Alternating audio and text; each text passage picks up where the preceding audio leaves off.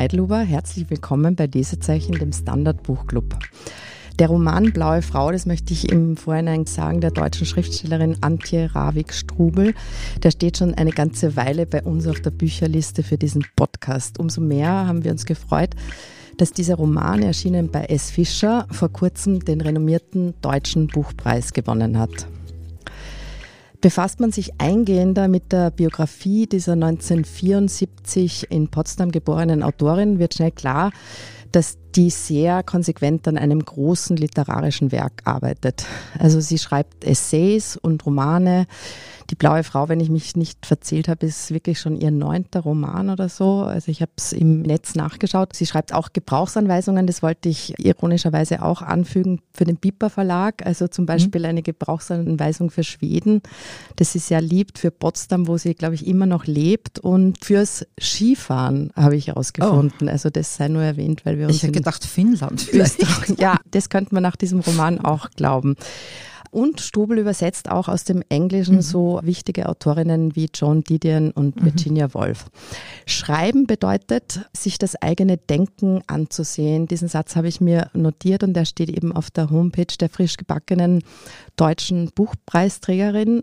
Und wenn dieser Satz seine Richtigkeit hat, dann hat Antje Ravik-Strubel mit dieser gewaltigen und sehr kunstvoll komponierten Geschichte über Adina, eine junge Frau aus Tschechien, ein ganz schön komplexes Denkvermögen bewiesen. Besprechen werde ich diesen vielschichtigen Roman heute deshalb auch mit jemandem, der sich schon lange und sehr intensiv mit Literatur beschäftigt.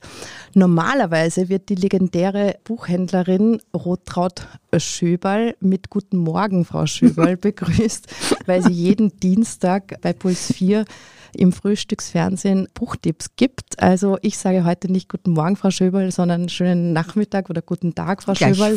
Ja, genau. Schön, dass Sie heute für uns beim Standard sind. Sie hat mir vorhin schon gesagt, es ist heute eben ein Dienstag, wo wir dieses Gespräch aufnehmen.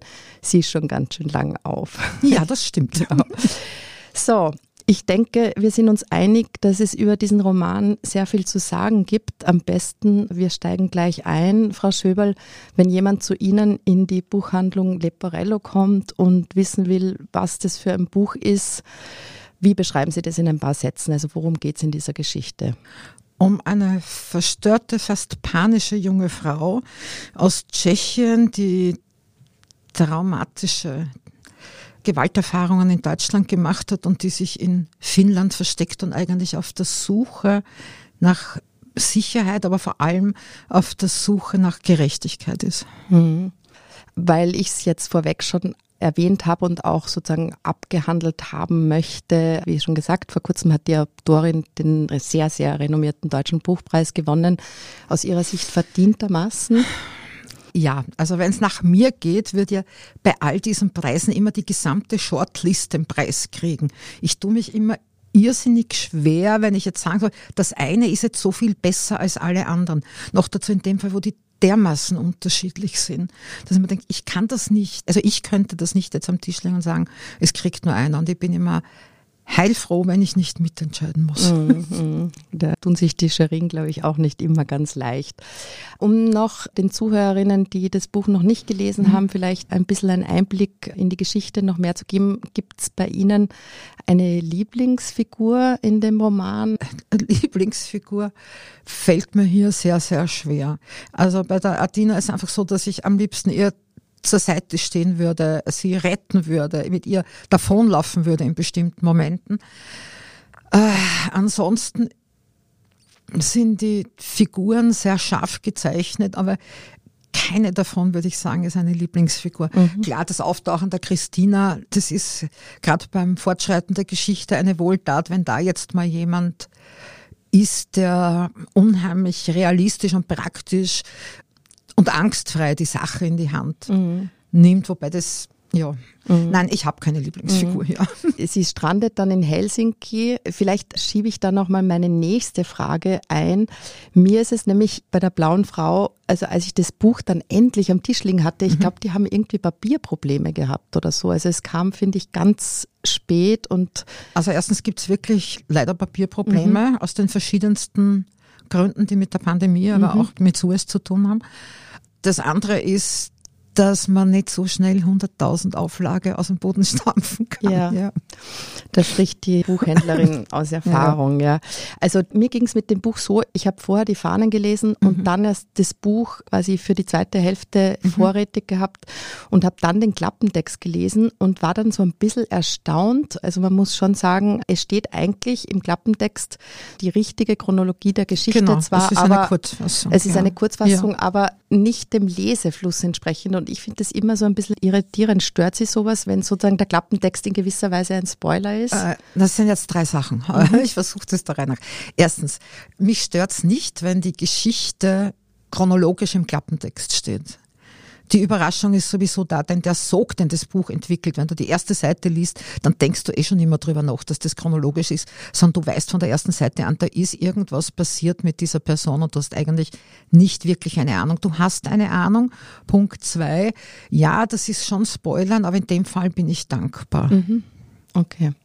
Also das würden Sie auch zum Beispiel Kundinnen und Kunden äh, immer es gibt, mit es auf gibt den Weg ganz, geben? ganz viele und ich verstehe das sehr gut, die bestimmte Dinge wie Missbrauch und diese Gewalt an Frauen nicht lesen wollen. Ich verstehe das und ich bin froh, wenn das sozusagen eine Warnung ist, dass man sich überlegen kann, will man sich dem aussetzen, ja oder nein. Mhm, mh.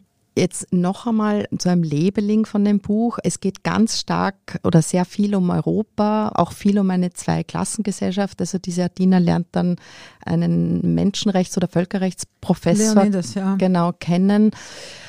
Sie selber handelt ihre eigenen Identitätsfragen sozusagen ab. Welches Label würden Sie als Leserin oder auch als Buchhändlerin diesem Roman geben? Also ich glaube, das Geniale an dem Strobel-Buch ist, dass es das alles abdeckt. Und ich glaube auch, dass der Sog und die Spannung daraus entsteht, dass du auf der einen Seite Kapitalismus und Ideologie hast und du hast aber auch Osteuropa, Westeuropa. Du hast aber alles, was mit Grenzen zu mhm, tun hat, mhm. ja, bis eben zu dieser letzten ganz besonderen Grenze, nämlich das Überschreiten der Persönlichen. Mhm, mh. Blaue Frau ist schon der Titel dieses Romans. Mhm. Die taucht tatsächlich in dieser sehr kunstvollen, komplexen Konstruktion des Romans auch formal. Mhm. Die taucht tatsächlich auf mhm. Einzelseiten immer wieder auf. Jetzt nach der gesamten Lektüre des Buchs, wer ist für Sie persönlich diese blaue Frau? Also das Soll ich jetzt spoilern? Ja, ja, das dürfen wir hier, weil naja, wir gehen davon aus, dass es auch manche Leute schon gelesen haben. Das war für mich auch ein sehr spannendes Erlebnis, weil ich mir natürlich beim dritten Mal schon gedacht habe, was mache ich mit der jetzt? Was ist die jetzt? Und habe dann aber eigentlich schon sehr früh beschlossen, dass das einfach eine Abspaltung von Adina ist. Wenn du in dieser Ausnahmesituation, in dieser totalen Verunsicherung mit dir selber versuchst zu diskutieren ist zu viel, aber zu reden, um zu ordnen, dann ist wahrscheinlich sowas für sich zu erfinden ganz toll. Mhm.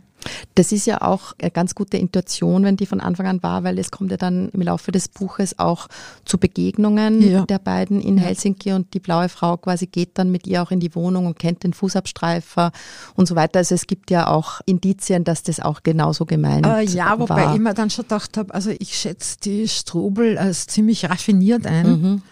Und es könnte schon sein, dass sie da einfach noch ganz was anderes macht, denn sie spielt ja auch mit dem Schreiben. Mhm bei dem ersten Mal haben wir gedacht, hey, was macht die jetzt? Die macht jetzt so einen totalen Turnaround und das ist jetzt alles ganz was anderes oder wie ist mhm, das? Mhm. Das tut sie nicht. Also sie ist wirklich sehr kunstvoll gestrickt. Ja, also sie bringt sich nämlich da selber als Autorin ja. dann ein. Dazu kommen wir dann noch später, bevor wir in die Pause gehen. Eben möchte ich noch das Zitat, das dem Roman ganz mhm. vorausgestellt ist, und ich muss zugeben, ich kannte die Lyrikerin nicht kein Ruhmesblatt für mich, aber da steht, ich habe gehört, dass ich die Frau bin, der er schon auf Seite 16 begegnet, Inga Christiansen. Mhm. Und eben, das ist tatsächlich eine Dichterin, die ist mittlerweile schon. Aber aus Dänemark. Genau, verstorben. Aber ja. ich glaube, Strubel hat sie kennengelernt im Zuge mhm. einer Anthologie oder so. Also, das sind lauter Spiele. Für Lyrik, und Strubel hat ja auch eine sehr poetische, mhm. sehr lyrische Ader. Mhm. Für Lyrik-Fans bekannte Figur. Wir machen jetzt eine kleine Pause und kommen dann wieder zurück zu Lesezeichen und sprechen weiter darüber, wie kunstvoll der Roman von Antje Ravik-Strubel geflochten ist. Guten Tag, mein Name ist Oskar Bronner. Wenn man in stürmischen Zeiten ein wenig ins Wanken gerät, den eigenen Weg aus den Augen und die Orientierung verliert, dann ist es sehr hilfreich, wenn man etwas hat, woran man sich anhalten kann. Der Standard, der Haltung gewidmet. Jetzt gratis testen auf Abo der Standard AT. Willkommen zurück bei Lesezeichen. Wir reden heute über den neuen Roman von Antje Ravik-Strubel, Blaue Frau, der gerade den Deutschen Buchpreis gewonnen hat. Und mein Gast heute ist Rutraud Schöberl von der Leporello Buchhandlung. Frau Schöberl, jetzt haben wir ja schon einiges besprochen. Antje Ravik-Strubel zählte ja bislang jetzt nicht zur super prominenten ja. deutschen Autorinnenriege. Jetzt wieder zwei Fragen gleichzeitig. Sie macht im Buch einmal, wie Sie schon gesagt haben, da reitet sie manchmal dann so ein bisschen aus als Autorin und sozusagen steigt irgendwie mhm. aus dem Roman aus und macht so einen kleinen Exkurs über ihr Dasein als DDR-Schriftstellerin oder mhm. über das, dass man sie in diese Schublade sozusagen immer gesteckt hat. Sie als Kennerin der Szene, haben Sie Ravik Strubel, Anti Ravik Strubel auch als DDR-Schriftstellerin so im eigenen Kopf abgespeichert und haben Sie schon andere Bücher von ihr gelesen auch? Ich habe keine anderen von ihr gelesen, ich kenne sie mhm. natürlich. Mhm. ist äh, bei meinem Beruf ja. jetzt keine Überraschung. Mhm. Aber das könnte jetzt an mir auch liegen. Mhm. Persönlich, ich nehme DDR-Schriftstellerinnen ganz besonders aufmerksam und schnell wahr. Einfach weil mich ein großes Interesse, eine große Liebe, bin ich versucht zu sagen, seit Christa Wolf Zeiten diesen Autorinnen verbindet. Und ich habe auch schon mal überlegt, wieso, ich meine, jetzt, warum redet man immer noch über DDR-Schriftstellerinnen? Ja? Das ist ja eigentlich schon und überhaupt. Nein, es ist es nicht. Das andere ist, dass ich glaube, dass eben auch bei diesen Jungen noch immer das da ist, was ich bei den DDR-Schriftstellerinnen gesucht, gefunden und geliebt habe, nämlich eine unglaubliche Aufrichtigkeit, ein Erforschen, ein in die Tiefe gehen, nie an der Oberfläche bleiben, immer in die Tiefe, ob es ins eigene Innere ist oder auch ins politische Äußere, das verklausuliert werden muss oder was immer sie sind, so aufrichtig und ich habe jedes Mal das Gefühl gehabt, ich lerne was über mich dazu. Mhm. Also nur um ein bisschen auszuführen, Strubel hat ja, glaube ich, eine Buchhandelslehre auch ja. gemacht in Berlin. Viele Dichterinnen und Dichter. Genau. Literaturwissenschaft und Amerikanistik studiert, mhm. Psychologie, was auch für dieses Buch, glaube ich, nicht so uninteressant ist, dass sie das gemacht hat. Ich habe auch den Eindruck, dass sie diese panische Traumata-Bewältigung irgendwie ziemlich medizinisch beschreibt. Ja, absolut. Und das Buch ist, glaube ich, das ist für Sie auch jemand, den Sie sehr schätzen. Das Buch ist der verstorbenen feministischen Literaturwissenschaftler Silvia Bovenschen gewidmet. Ja, die liebe ich. Ja, genau. Darum waren Sie ein guter Choice. Was mir gleich beim Lesen oder beim Anlesen aufgefallen ist, es ist eine unglaubliche Hingezogenheit zu Bäumen. Also es mhm. kommen irrsinnig viele Bäume vor. Wie ist es da Ihnen gegangen? Ist das auch aufgefallen oder? Die vielen Bäume bei der Strubel sind mir nicht aufgefallen, aber ich glaube, mir fällt das nicht auf, weil ich Bäume liebe.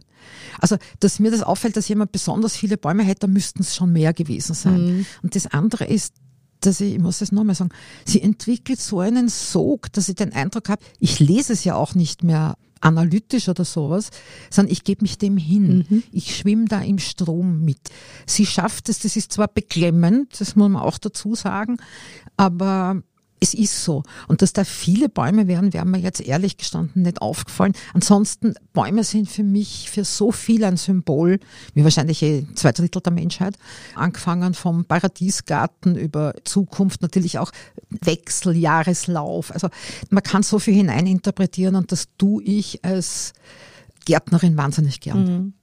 Also der Roman springt ja dann nach Finnland, da kommen natürlich die wahnsinnig vielen Birken vor. Ich glaube, vor im Fenster ja, ist immer dieser Vogelbeerbaum und dann gibt es dieses schöne Zitat, das ich nicht kannte, über Bäume zu sprechen, bedeutet über Untaten zu schweigen. Und das ist genau im Kontext mit diesem Buch sehr interessant. Wir haben es auch schon ein bisschen angesprochen, aber hat die Autorin Ihrer Meinung nach eine passende Sprache für Gewalt und Ungleichheit und diesen Missbrauch gefunden? Also da kann ich jetzt natürlich nur für mich reden, aber für mich hat sie das genial gelöst und gemacht. Mhm. Es ist poetisch wie alles bei ihr, aber ohne abgehoben zu sein. Sie schildert dir das nicht realistisch, aber du erleidest bei ihrer Sprache das eigentlich alles mit, ohne dass es bewortet wird. Mhm. Ja. Mhm. Genau, ist eine Leerstelle, Na, die- aber eben also, auch na, nicht. es war für mich die Stelle, um die es eigentlich geht, wobei das ja gar nicht erwähnt wird. Aber ich habe gedacht, mir schnürzt das Herz ab. Mhm. Ja. Und ich wollte am liebsten wirklich Adina nehmen und mit ihr flüchten. Mhm. Nein, da kann ich nur zustimmen, weil es ist nicht oft, dass es beim Lesen richtig schmerzt, kann sie sehr gut. Bei den Danksagungen dieses Romans kommt raus, dass sie tatsächlich acht Jahre an diesem Roman geschrieben hat. Haben Sie das auch so? Das wundert mich irgendwie nicht, weil ich habe den Eindruck gehabt, es ist jedes einzelne Wort ist so recht gefeilt, dass es in diesen Kranz des Satzes hineinpasst. Mhm. Wir sind schon mit der Zeit am Ende. Schnelle Schlussfrage. Ich glaube, Sie wollten es gar nicht lesen, werden Sie es beim Frühstücksfernsehen von Puls 4 auch als Buchtipp vorstellen? Habe ich schon. Haben Sie schon, sehr gut. ja, Sie tragen ja im Fernsehen immer tolle Schals und jetzt war ich heute total neugierig. Die Zuhörerinnen können es nicht sehen, ob Sie auch hier einen tollen Schal tragen. Ich kann den Zuhörerinnen sagen, ja, es ist so. Mehr kann ich aber jetzt nicht beschreiben. Was ich unseren Zuhörerinnen allerdings mit auf den Weg geben kann, akustisch, Antje Ravik-Strubel wird eben, es freut mich auch sehr, am 9. Dezember in Österreich sein und in der Hauptbibliothek Wien im Rahmen von 16 Tagen gegen Gewalt an Frauen aus ihrem Roman Blaue Frau lesen. Großartig. Liebe Frau Schöberl, danke, dass Sie Ja, heute gerne. unser Gast waren. Ist schnell vergangen. Ja. Liebes Publikum, das nächste Lesezeichen gibt es am 19.11. Beate Hausbichler, meine Kollegin und ich werden diesen Podcast live auf der Buch Wien aufzeichnen. Es geht ganz nach dem Motto Sex Sells um das Buch Der Sex meines Lebens, eine beeindruckende Erkundung einer sexuellen Biografie einer Frau in der Mitte ihres Lebens. Also ich bin schon sehr gespannt. Wer also Lesezeichen nicht verpassen will, abonniert uns bitte bei Apple Podcasts oder Spotify. Und wie immer, wenn es Ihnen gefallen hat, freuen wir uns sehr über eine 5-Sterne-Bewertung. Vielen Dank fürs Zuhören. Bis zum nächsten Mal.